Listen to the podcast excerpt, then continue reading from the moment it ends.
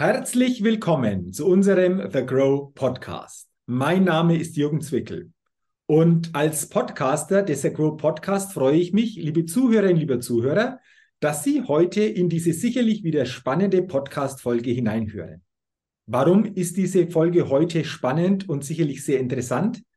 Weil ich wieder einen ganz interessanten Interviewgast heute im The Grow Podcast begrüßen darf. Und ich freue mich sehr auf dieses Gespräch, denn ich begrüße heute im The Grow Podcast Dr. Benjamin Zeitler. Lieber Herr Dr. Zeitler, herzlich willkommen und schön, dass Sie sich die Zeit für ein Interview im The Grow Podcast nehmen. Hallo, sehr gerne und ich freue mich drauf. Ja, und bevor wir starten, Herr Dr. Zeitler, will ich Sie natürlich den Zuhörerinnen und Zuhörern des Agro Podcasts noch kurz näher vorstellen. Dr. Benjamin Zeitler ist Geschäftsführer der Teleskopeffekt GmbH. Und die Teleskopeffekt GmbH versteht sich als Innovationsmotor für Digitalisierung für Banken, Mittelstand und Startups. Das ist natürlich grundsätzlich ein sehr, sehr spannendes Thema für den Grow Podcast. Da bin ich schon sehr gespannt, wenn wir uns näher darüber austauschen. Doch bevor wir das tun, Herr Dr. Zeitler, lassen Sie uns gerne einsteigen zu Beginn in die Get-to-Know-Fragerunde. Fünf Fragen an Sie und wenn Sie bereit sind, lassen Sie uns gerne mit Frage Nummer eins starten. Legen wir los. Legen wir los mit der ersten Frage. Frühaufsteher oder Nachteule? Absolut Frühaufsteher, aber auch nachts immer wieder anzutreffen. Mhm. Verraten Sie uns, wann für Sie zeitlich der Tag so beginnt in der Regel? Äh, ja, um halb sechs beginnt er also normal. auch sehr, sehr, sehr, sehr bald. Haben Sie dann, das ist ja häufig auch so, so, so ein Morgenritual vielleicht auch oder so eine Gewohnheit, ähm, die Sie einfach auch unterstützt, so in den Tag gut zu kommen? Äh, tatsächlich äh, äh, nicht. Versuche ich mir immer ritualmäßig anzugewöhnen, aber äh, ich nutze die Zeit ganz früh am Morgen immer sehr, um Tag vorzubereiten, äh, um auch die Themen vorzubereiten, weil das eben die ruhige Zeit des Tages ist und dann wirklich vorbereitet in den Tag zu starten. Und man muss ja sagen, wir haben ja unseren Sitz in Sachsen. In mhm. Sachsen starten fast alle Menschen sehr, sehr früh. Äh, da bin ich nicht allein und dementsprechend ist, kann es schon mal sein, dass man Telefontermine auch um äh, halb sieben hat. Also auch das ist schon vorgekommen. Okay, also dann geht es gleich richtig intensiv in den Tag, wenn morgens teilweise auch sehr früh schon bestimmte Gespräche oder auch Telefontermine anstehen. Wunderbar. Dann die zweite Frage. Was ist Ihr Geheimtipp, um auf neue Ideen zu kommen? Ja, tatsächlich ist es für mich immer, äh, wenn ich draußen in der Natur bin und das insbesondere beim Laufen. Ich habe mir im äh, Zeiten jetzt Coronas auch angewohnt, äh, auch im Homeoffice oft die Mittagspause zu nutzen zum Laufen. Mhm. Und das ist tatsächlich so ein Sprudel von Energie auf der einen Seite, aber auch von äh, neuen Ideen, wo man die Dinge, die man so von früh bis spät, die auf einen einprasseln, auch sortiert. Und äh, da entsteht so mancher neue Gedanke. Darum kann ich nur jedem ans Herz legen beim Laufen. Das ist oft wirklich ein Ideenpool. Ähm, jetzt nehme ich das natürlich gerne auf. Sie haben gesagt, laufen, gerne auch in der Mittagszeit. Ähm, sind Sie schon immer Läufer gewesen, so sportlich ausgerichtet als, als Läufer? Ja, tatsächlich eher als Freizeitläufer. Ich habe äh, hab auch schon zwei, drei Marathons äh, mal gemacht, wie ich äh, promoviert habe. Dazu fehlt man oder nehme ich mir gerade nicht so die Zeit, aber ich mittlerweile letztes Jahr mein Jahresziel erreicht. Ich wollte 1000 Kilometer laufen. Das habe ich geschafft, äh, um einfach fit zu bleiben, aber nicht um jetzt äh, hier beim Marathon die Bestzeit zu haben. Da, da müsste ich deutlich mehr Energie reinstecken. Okay, und ähm, wie häufig in der Woche sind Sie dann so unterwegs, läuferisch? Ja, zwei bis dreimal. Okay. Das, und, genau. Ja. Und dann kommen immer wieder einfach auch gute Ideen, weil einfach auch der Geist hier frei wird und dadurch einfach das eine oder andere Neue dadurch entstehen kann, wie Sie uns verraten haben. Genau, wenn man einfach mal, äh, einfach mal nicht von anderen Einflüssen beeinflusst, einfach durch die Natur läuft äh, und einfach bei sich ist. Das ist ja heutzutage gar nicht mehr so leicht, dass man das schafft. Mhm. Äh, und da ist Laufen wirklich eine gute Möglichkeit. Absolut. Und eine gute Anregung auch für die Zuhörerinnen und Zuhörer. Sie haben es gerade angesprochen. Dann lassen Sie uns gerne mal zu Frage Nummer drei kommen. Und die lautet, wenn Sie in Deutschland eine Sache ändern könnten, was wäre das? Also tatsächlich, ich äh, darf auch ehrenamtlich durchaus auch immer als Stadtrat mit Verwaltungen arbeiten. Und äh, ich würde mir wünschen, dass wir mit einem Klick das Mindset äh, im äh, öffentlichen Bereich nach vorne gerichtet und an den Kunden orientiert äh, umswitchen könnten, mhm. äh, weil ich glaube, da liegt so viel Energie, wird uns teilweise geraubt und teilweise genommen, äh, einfach weil die Menschen vom Mindset her nicht das nach vorne gerichtete, das leistungsorientierte, das Innovative haben, sondern eher im Überlegen, wie kann man Dinge rechtlich sauber abwickeln, das ist alles gut, aber ich glaube, wir brauchen auch in Deutschland äh, ein ganz neues Mindset und zwar nicht nur bei den Startups, nicht nur bei den Unternehmen, sondern auch in der öffentlichen Hand. Das wird, glaube ich, Deutschland nochmal einen ganz neuen Schwung geben. Äh, und das ist was, was ich mir sehr wünschen würde, wo ich aber auch weiß, da ist noch ein weiter Weg zu gehen. Okay, äh, Sie haben es angesprochen, das würde uns wahrscheinlich uns allen wahrscheinlich einfach auch gut tun, aber vor allen Dingen natürlich auch Unternehmen gut tun, wenn ein Stück weit hier in ähm, entsprechenden Verwaltungen das Mindset anders ausgerichtet wäre. Ist das auch so? Absolut. Und ich erlebe ja viele tolle Mitarbeitende in den äh, Verwaltungen, aber ich glaube oft auch, äh, dass sie sich selbst gehemmt sind und äh, dadurch oft diese Hemmung auch spürbar ist bei Unternehmen und wir immer mehr uns verzetteln in Verfahren, in bürokratischen Prozessen mhm. äh, und wir Geschwindigkeit verlieren. Und äh, obwohl wir, es ist ja ein Segen, dass wir in so einem guten Rechtsstaat sind, aber wir müssen schon auch Geschwindigkeit äh, auf die Straße bekommen, ähm, und da ist natürlich, wenn man sagt, was braucht der Kunde, die Bürgerin, der Bürger, was braucht er schnell, wie kann ich es optimal machen, so wie wir Unternehmerinnen und Unternehmer auch denken. Äh, ich glaube, da könnte man einiges erreichen, wenn man vom Kunden, vom Bürger her denkt äh, und nicht nur ausschließlich vom Rechtsakt. Mhm. Interessante Antwort und äh, ich glaube, das ist ein wichtiger Fakt und die Antwort habe ich bei dieser Frage immer wieder schon gehört in, diese, in diesen Sagro Podcast Interviews. Also ich glaube, das ist etwas, was viele bewegt und viele gerne sich mit der Zeit anders wünschen würden. Sie haben es gerade angesprochen, aber es kann durchaus noch ein längerer Weg sein, dass wir das ja. hinbekommen. Okay, dann ja. gucken wir mal, wie sich das zukünftig entwickelt. Dann sind wir bei der Frage Nummer vier und die lautet, welches Startup hat Sie kürzlich begeistert? Tatsächlich äh, muss ich hier ein bisschen auch von unserer guten Connection nach äh, Estland berichten, äh, weil und dort gibt es mehrere Startups, die mich begeistern. Eins davon wäre äh, Bolt, das so die äh, europäische Uber-Antwort ist, mhm. ein Stück weit, ähm, äh, weil ich wirklich begeistert bin, wie so ein kleines Land Estland es schafft, sowohl in der Digitalisierung als auch im Innovationsbereich, äh, hier mittlerweile mit neun Unicorns unterwegs zu sein, obwohl sie nur 1,3 Millionen Einwohner haben. Äh, und was auch zeigt, was Mindset, was auch äh, Rahmenbedingungen äh, für Nährboden schaffen können äh, für solche Startups. Äh, und die haben es wirklich mit schwierigen Voraussetzungen geschafft, hier auch in den europäischen Markt zu kommen.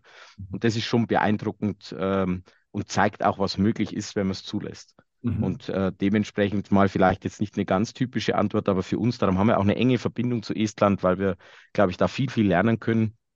Äh, und äh, dementsprechend beobachte ich die Startups dort mit großem Interesse, äh, weil die oft aus schwierigen Rahmenbedingungen wirklich ganz große Dinge machen. Mhm. Ich will das gleich gerne noch aufnehmen. Sie haben gesagt, dieser Blick Richtung Estland, weil wir auch viel davon lernen können. Was sind so ein, zwei Punkte, ähm, die Sie hier gerne einfach auch noch konkretisieren, was dieses Lernen betrifft? Also ich glaube, äh, äh, die Esten machen uns vor, wie äh, wie Digitalisierung funktionieren kann. Oftmals hören wir bei uns immer, ja, aber die Esten, das ist so klein und das ist so. Äh, das Entscheidende, warum Estland erfolgreich war bei der Digitalisierung, war A, eine klare Vision. Sie wussten genau, wo sie hinwollen und B, auch eine gewisse Hartnäckigkeit und sich auch nicht äh, zurückschmeißen lassen. Auch sie hatten einen Hack, auch sie hatten Herausforderungen zu lösen, aber sie sind den Weg konsequent gegangen und haben auch noch weitere Schritte vor sich. Ähm, und ich glaube, wir lassen uns da oft schon an den kleinen Anfangshürden oft abschrecken.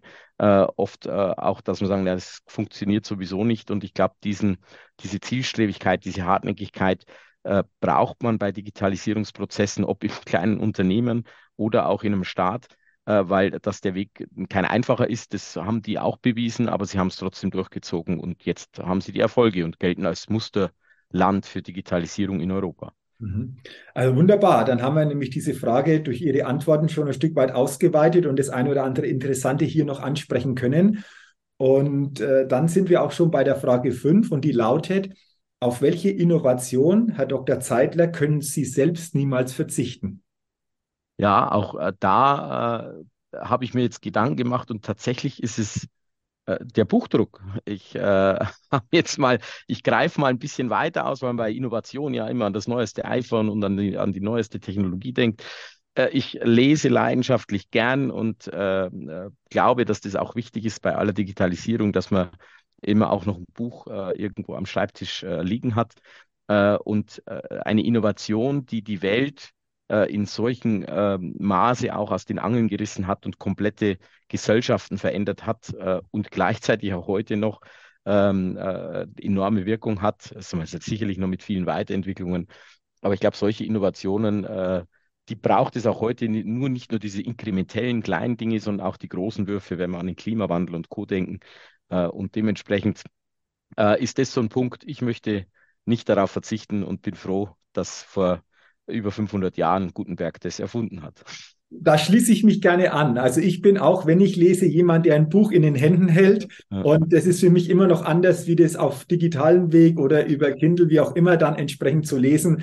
Also da sind wir gemeinsam auf diesem Weg unterwegs. Und ich glaube, das war wirklich eine gute Erfindung, die sich heute einfach auch noch entsprechend bewährt und für uns auszahlt.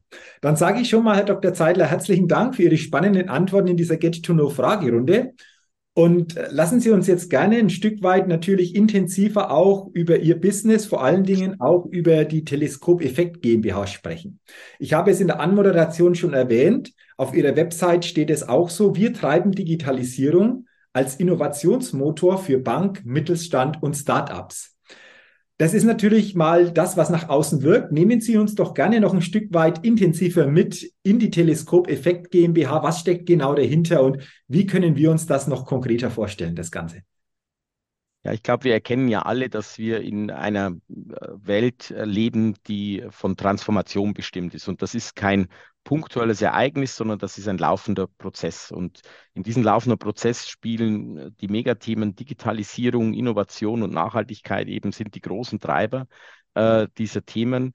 Und wir sind überzeugt, dass sich niemand dem verschließen kann. Also keiner kann sagen, das betrifft mich nicht. Das betrifft alle äh, früher oder später und in, äh, auch in umfassender Form. Und äh, wir äh, leben das Prinzip immer, dass man Themen auch frühzeitig und Trends auch frühzeitig an, anpacken sollte. Und das hat eine strategische Komponente und am Schluss natürlich auch eine Umsetzungskomponente. Äh, und wir ähm, auch aus unserer Gesellschaftsstruktur, die wir gleich nochmal erläutern werden, haben da schon den Anspruch auch, äh, hier eine Treiberrolle einzunehmen, um die Firmen, die Unternehmerinnen und Unternehmen zu begleiten, zu unterstützen, äh, mit teilweise mit Inspiration, ich habe es gerade schon erwähnt, mit Estland, dass wir sagen, was ist möglich, Mindset, mit Themen wie Unternehmenskultur, dass wir auch sagen, auch das Mindset in die Firmen zu tragen und am Schluss auch mit äh, tatsächlich auch mit, wo steht man als Unternehmen gerade und dann eben auch mit den Möglichkeiten aufzuzeigen, welche Wege man gehen kann und das ganz bewusst auch in diesen Dreiklang äh, in der Kooperation mit Startups, mit Mittelstand und mit Banken, äh, weil es alle drei gleichermaßen betrifft und die einen vielleicht ein bisschen weiter sind und die anderen ein bisschen hinterher, aber in der Summe äh, ist der Weg für alle ähnlich und äh, man muss, umso früher man beginnt, umso besser. Und da kann man auch von vielen Vorteilen profitieren, also von vielen Vorbildern. Wir lernen auch hier selbst immer wieder dazu. Ähm, aber ich glaube, in der Mischung gibt es schon noch viel zu tun in Deutschland, insbesondere im Mittelstand. Äh, und da sind wir gerne als Partner mit dabei. Mhm, okay, wunderbar. Jetzt eines noch, und das finde ich auch interessant, die Teleskopeffekt GmbH ist eine hundertprozentige Tochter der Volksbank mit Weida. Das ist jetzt sicherlich auch nicht so an der Tagesordnung, aber wie ist das zustande gekommen? Was steckt hier genau dahinter? Tatsächlich ist, äh, sind wir schon ein Stück weit auch Innovationshub unserer Volksbank mit Weida.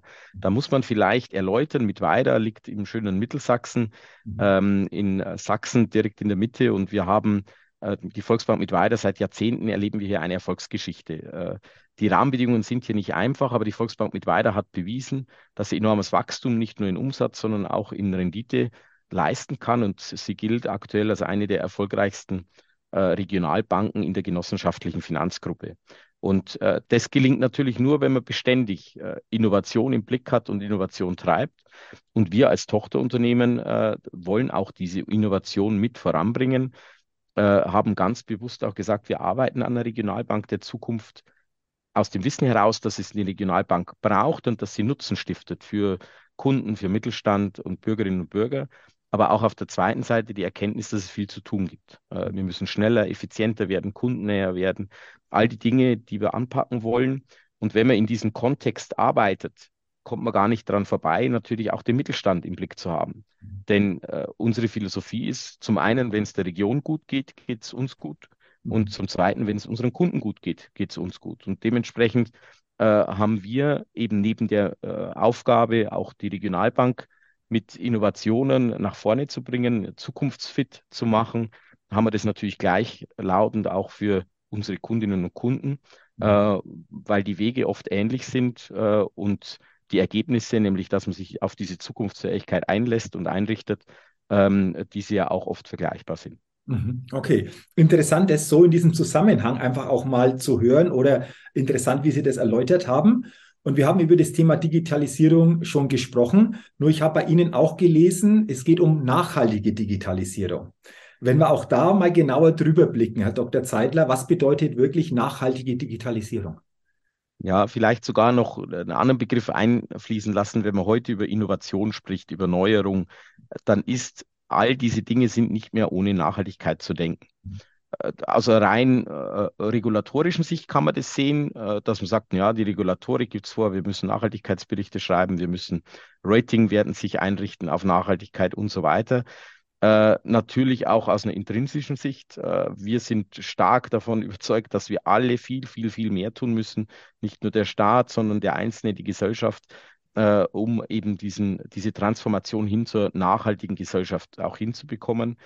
Äh, und zum Dritten wird es auch ein Marktvorteil sein. Mhm. Diejenigen, die Nachhaltigkeit frühzeitig äh, im Blick haben, werden hier profitieren in der Lieferkette, beim Kunden und darüber hinaus. Und deswegen bringen wir diese Begriffe von Beginn an zusammen. Mhm. Äh, wenn man Digitalisierung denkt, macht es keinen Sinn, äh, in ein Rechenzentrum zu gehen, das mehr Strom verbraucht als, äh, als teilweise ganze Städte. Also man muss von vornherein immer überlegen, Digitalisierung heißt auch, äh, Dinge einzusparen und wie können wir das so nachhaltig gestalten, äh, dass wir hier auch als Firma nicht nur im Bereich der Environment, sondern auch im Bereich von Social und Governance und natürlich auch die Prozesse so im Griff haben, dass wir auch in den nächsten 20 Jahren zukunftsfähig sind. Also deswegen Innovation, Digitalisierung und Nachhaltigkeit sind Begriffe, die meines Erachtens immer im Einklang äh, benutzt und verwendet werden müssen und auch gelebt werden müssen.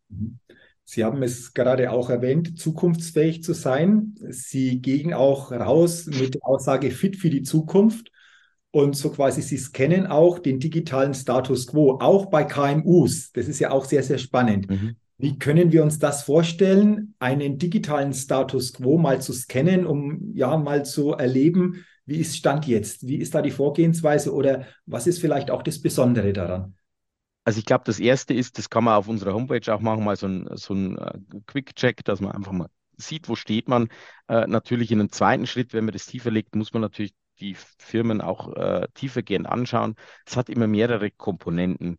Die eine Komponente ist natürlich die Technik, die Software, die eingesetzt wird. Äh, das ist aber immer nur der eine Punkt. Das zweite äh, sind, äh, wie, wie wird Führung gelebt? Wie lebt die Organisation? Wie leben die Strukturen? Wie eigenständig? Wie, wie wird untereinander kommuniziert?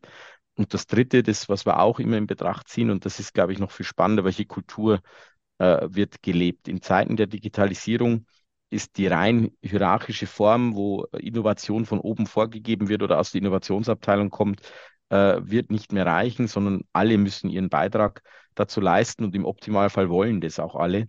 Äh, und dementsprechend hat äh, dieser Scan immer auch neben diesen organisatorischen, neben diesen Hard- und Soft Facts einfach auch diese kulturelle Thematik. Und wenn wir uns äh, Unternehmen anschauen, versuchen wir das auch auf diesen drei Ebenen äh, eben entsprechend zu bewerten und dann natürlich auch zu sagen, wo gibt es Quick Wins, wo kann man schnell Dinge lösen, wo kann man Dinge äh, vielleicht auch in einen, in einen Prozess einführen, dass man hier schrittweise Erfolge erreicht.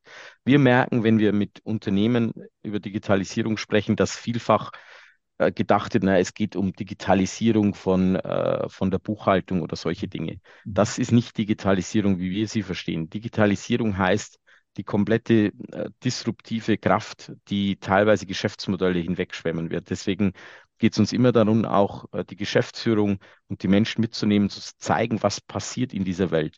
Kann es sein, dass der Maschinenbauer vielleicht äh, die Maschine, die er herstellt, äh, nicht mehr als Maschine verkauft, sondern über Pay-per-Use verkauft oder andere Anbieter das schon machen und dadurch er seine Maschinen nicht mehr verkauft. Ganz neue Geschäftsmodelle, die am Markt schon etabliert sind äh, und die vielleicht jahrzehntelang gute Arbeit von heute auf morgen äh, zunichte machen, weil eben der Wettbewerb, der Markt sich auf diese neuen äh, Herausforderungen einlässt. Und ich glaube, das ist so äh, ganz wichtig, dass den äh, Mittelständlern bewusst ist, was passiert auf der einen Seite und auf der zweiten Seite, wenn sie sagen, wo stehen wir gerade, ähm, dass man das weiß, wo man steht, auch im Markt und zum Dritten natürlich auch das Gap sieht, wo man hin will, äh, um auch in diesen Digitalisierungszeiten eine Transformation so hinzubekommen, dass wir auch künftig mit vielleicht sogar neuen Geschäftsmodellen und mhm. anderen Geschäftsmodellen den Bestand auch in die Zukunft führt. Mhm. Also auch interessant, was Sie gesagt haben, da ein Stück weit weiter, das auszuweiten, weiter zu denken.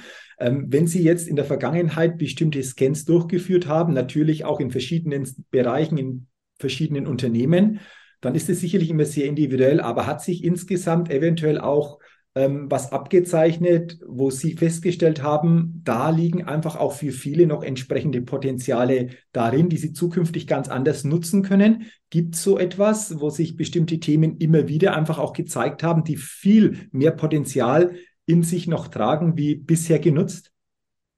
Also, das habe ich gerade schon ein bisschen angedeutet. Meistens stellen wir fest, dass dieses äh, doch noch nicht ganz zielgerichtete äh, Vorstellung von Digitalisierung greift. Wir merken, wenn wir mit äh, Geschäftsführerinnen und Geschäftsführern sprechen, ähm, äh, Digitalisierung ist unsere IT-Abteilung zuständig. Also bei Weitem nicht dieser strategische Fit erkannt wird, was es bedeutet. Es geht nicht äh, darum, einen Prozess mal schnell digital zu machen. Das gehört sicherlich auch dazu. Es gehört auch vielleicht der Einsatz von Robotik oder künstlicher Intelligenz dazu. Aber im Wesentlichen geht es auch darum zu überlegen, ist mein Geschäftsmodell in einer digitalen, nachhaltigen Gesellschaft äh, zukunftsfähig? Das ist, und da erleben wir das größte Gap, dass viele äh, eben das nicht schaffen, dies äh, zu transformieren. Und im Kern braucht es eben auch für den Mittelstand. Äh, Neudeutsch hat man diese Ambiguität, diese Zweihändigkeit, dass man das Kerngeschäft gut, äh, innovativ weiterführt und gleichzeitig auch überlegt, welche neuen Geschäftsmodelle setzen wir an. Deswegen äh, sind wir auch immer sehr im strategischen Bereich dann letztlich unterwegs und äh, versuchen auch die äh, Geschäftsführer dahin zu führen, dass sie sagen, wir lassen uns darauf ein, uns zum Beispiel mal mit Startups zu beschäftigen, uns auf der anderen Seite vielleicht auch mal mit Methoden zu beschäftigen, die wir bisher noch nicht gemacht haben, um das Neue zuzulassen und nicht nur das Bestehende inkrementell immer ein Stück weit besser zu machen. Weil da ist Deutschland gut. Wir sind in, in unterschiedlichen Branchen sind wir immer top. Aber wir müssen natürlich in der Welt, und das muss unser Blick sein, nehmen wir wahr, dass halt andere schon zwei Stufen weiter sind und äh, uns eventuell, wenn, wenn die erfolgreich sind, dann überspringen werden. Und das müssen wir definitiv vermeiden. Und deswegen versuchen wir immer wieder auch vom Mindset und äh, auch vom, vom Blickwinkel her zu sagen, das bestehende Geschäftsmodell auch immer wieder zu hinterfragen und zu überlegen, was kann in den nächsten zehn Jahren hier passieren. Mhm, okay, interessant. Sie haben es gerade angesprochen, Blickwinkel zu erweitern. Ich habe auch gesehen, Sie begleiten auch in Design Thinking. Ich glaube, das ist ja auch eine Methode, die Blickwinkel erweitert und die noch viel, viel stärker einfach auch aufzeigen kann, was in wirklich Unternehmen steckt. Wollen Sie uns da gerne auch mal mitnehmen, was Design Thinking in Ihrer Ausrichtung bedeutet, beziehungsweise wie Sie da vorgehen oder was da einfach auch der Wert für Unternehmen ist, wenn Sie sich darauf einlassen. Vielleicht, äh, ja, sehr gerne und äh, vielleicht auch hier nochmal, wir arbeiten, auch äh, wir als Teleskopeffekt arbeiten nicht allein, sondern wir haben ein großes Ökosystem, wir haben die großen Partner bei uns im Boot, weil wir sagen, die Welt ist so komplex, wir brauchen viele starke Partner. Wir haben IBM im Boot, Microsoft, Amazon, äh, T-Systems und eben auch das HPI, das Hasso-Plattner-Institut, die so der Treiber für äh, Design Thinking auch in Deutschland sind. Was steckt im Kern? Im Kern äh, ist Design Thinking einfach ein Drehen des Blickwinkels. Mhm. Wir neigen dazu, äh, oft von unserem Produkt aus zu denken und zu überlegen, wie können wir das Produkt so optimal gestalten, dass es der Kunde kauft. Und Design Thinking hat sehr frühzeitig äh, in ihrem Prozess, in ihrem Neuentwicklungsprozess das Thema ähm, Kundenblick reingebracht. Das heißt, man entwickelt nicht zwei Jahre ein Produkt und geht dann an den Markt und verprobt, sondern Design Thinking geht in sehr, sehr frühen Phasen, schon in der Ideenphase, äh, geht man an den Kunden und fragt, brauchst du das überhaupt? Wie oft haben wir es erlebt, dass jahrelang Produkte entwickelt, die sich am Markt überhaupt nicht durchgesetzt haben, weil der Kunde gesagt hat, das will ich gar nicht, das gefällt mir nicht, ist mir zu teuer. Äh, und Design Thinking geht von einer Grund-Ideation-Ideenphase aus und bindet sehr früh Kunden ein, in Gruppen, in Fokusgruppen und oder in Interviews. Äh, und man entwickelt bei jeder Stufe bis hin zum ersten MVP, zum ersten Piloten immer wieder den Kunden einbinden. Weil am Schluss ist es der Kunde, der über den Erfolg entscheidet eines Produkts und nicht das Produkt. Und das ist, glaube ich, das, was es ausmacht. Und dieser iterative Prozess, dass man immer wieder zum Kunden geht, dann verbessert, dann wieder zum Kunden gehen. Ich glaube, das ist eine Erfahrung, äh, die für manche Unternehmen sicherlich auch nochmal gewinnbringend ist, wenn man hier den Rollentausch auch ganz aktiv, ganz bewusst vornimmt, ähm, weil letztlich sind es die Kundinnen und Kunden, die unsere Produkte kaufen und am Schluss über Erfolg oder Misserfolg unseres Unternehmens entscheiden. Also ganz zentral die Kundensicht sehr, sehr intensiv mit einzubeziehen, um aus dem Blick des Kunden das Ganze auch mal zu sehen und nicht nur vom eigenen Blick her die Dinge anzugehen. Auch das nochmal sehr, sehr interessant. Danke dafür.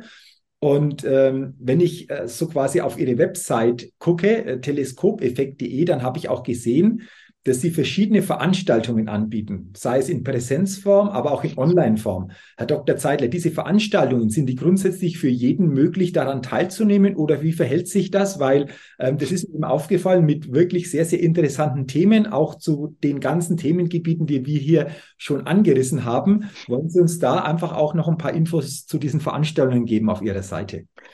Ja, sehr gerne. Natürlich, äh, Sie haben es ja am Anfang erwähnt, wir haben äh, Banken im Blick, Mittelstand und Startups und so kann man auch unsere Veranstaltungen clustern. Wir haben äh, digitale sogenannte Werkzeugkästen für Startups. Äh, dort kann man sich anmelden, die sind auch kostenlos, ähm, wo wir alle vier Wochen einfach Startups Tipps, Tricks und Hilfestellungen geben, was man einfach an Wissen braucht und auch Netzwerk geben, um hier so ein Ökosystem rund um Startups zu machen. Im Bereich Mittelstand sicherlich regionaler ähm, äh, als Zielgruppe haben wir den Mittelstandstag im, im Herbst, mhm. wo wir das Thema einfach auch Zukunftsfähigkeit vom Mittelstand avisieren. Und wir haben im Bankenumfeld drei größere Veranstaltungen, davon zwei sogar in Frankfurt am 19. April das Thema Nachhaltigkeit für und mit Regionalbanken und am 16. Mai sind wir nochmal in Frankfurt zum Thema Unternehmenskultur, unseren Spirit Day Unternehmenskultur. Und Höhepunkt des Jahres ist tatsächlich der Bank-Innovativtag am 4. und 5. Juli 2023, ähm, wo wir nach mit weiter einladen und die neuesten Trends, die neuesten Entwicklungen im Bereich Banking zeigen. Also das zeigt schon, für jede Zielgruppe ist etwas dabei. Das ist immer offen. Man kann sich jederzeit dort anmelden.